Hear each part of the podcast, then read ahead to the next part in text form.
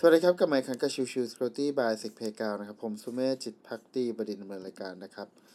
episode นี้จะเป็นส่วนของวันอังคารซึ่งก็คือเรื่องของ Security Vocabulary วันนี้จะพูดถึงเรื่องของตัว Transparency Firewall นะครับ เอาจริงๆแล้วเนี่ยใน part ของเอ่อ episode นี้เนี่ยจริงๆ มันมาจากที่เรื่องของการประกาศ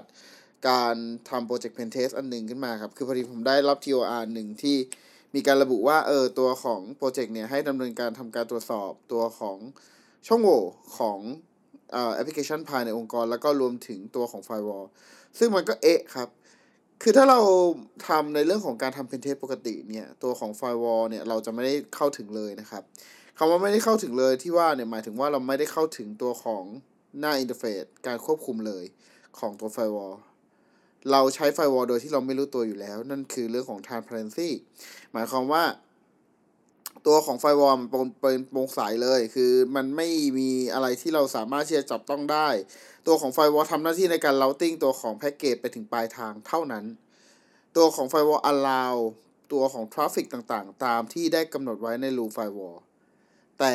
เราไม่ได้ interact เราไม่ได้สัมผัสใด ๆ กับตัวของ firewall เลย ซึ่งนั่นหมายความว่าตัวของ firewall เองนั้นทำหน้าที่เป็นล่องหน คือเขามีหน้าที่แค่ส่ง packet ต่อไปตามที่ได้กำหนดไว้เท่านั้น เราไม่ได้ interact หรือไม่ได้ทำอะไรเลยกับตัวของ firewall เราไม่สามารถด้วยซ้ำเราไม่สามารถที่จะทำอะไรกับตัวของ firewall นั้นได้เลย นั่นคือที่มาที่ไปหรือนิยามตรงๆของตัว transparency firewall นั่นเอง นะครับดังนั้นใน episode นี้เนี่ยจริง ๆ แล้วเป็นการพยายามพูดถึงว่าเออโดยปกติแล้วเนี่ยตัวของ firewall เนี่ยที่เราเใช้ในการทดสอบกันเนี่ยจริง ๆ แล้วโดยปกติมันจะมี 2 ขา ขาหนึ่งคือ transparency คือเราไม่ไม่เออเป็น traffic ขาเข้าขาออกปกติครับซึ่งก็เป็นไปตามตัวของ firewall rule แต่ว่าเราจะไม่ได้แตะในเรื่องของตัวหน้า interface ของ firewall เลยนะครับ ดังนั้นใน part นี้เนี่ย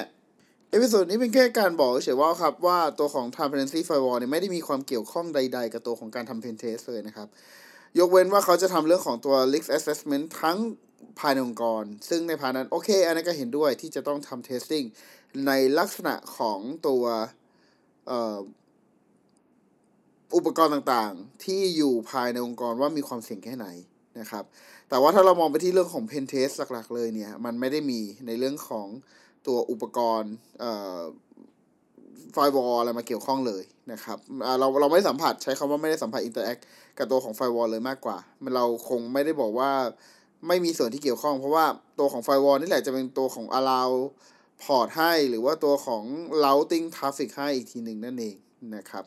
โอเค episode นี้ก็ประมาณนี้นะครับ ขอบคุณทุกท่านที่มาติดตามแล้วพบกันใหม่สำหรับวันนี้ลากันไปก่อนสวัสดีครับ